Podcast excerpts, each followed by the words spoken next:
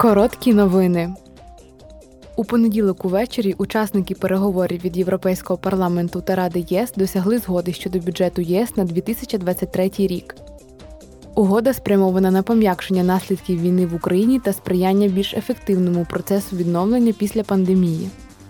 Парламенту вдалося забезпечити понад 1 мільярд євро на додаток до витратних зобов'язань, передбачених у початковій пропозиції Єврокомісії.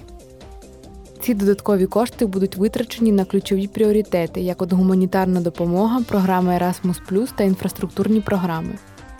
Орієнтовно 94% бюджетних коштів витрачаються на фінансову підтримку громадян, регіонів, міст, фермерів і бізнесу.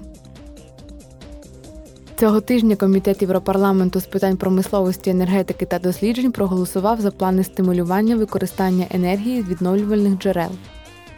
Запропонований закон прискорить процес надання дозволів на нову інфраструктуру відновлювальних джерел енергії, як от сонячні батареї чи вітряні турбіни, або на адаптацію існуючих станцій відновлювальної енергії. Пропозиція також покладає зобов'язання на країни ЄС забезпечити надання дозволів на встановлення сонячного обладнання на будівлях у тримісячний строк.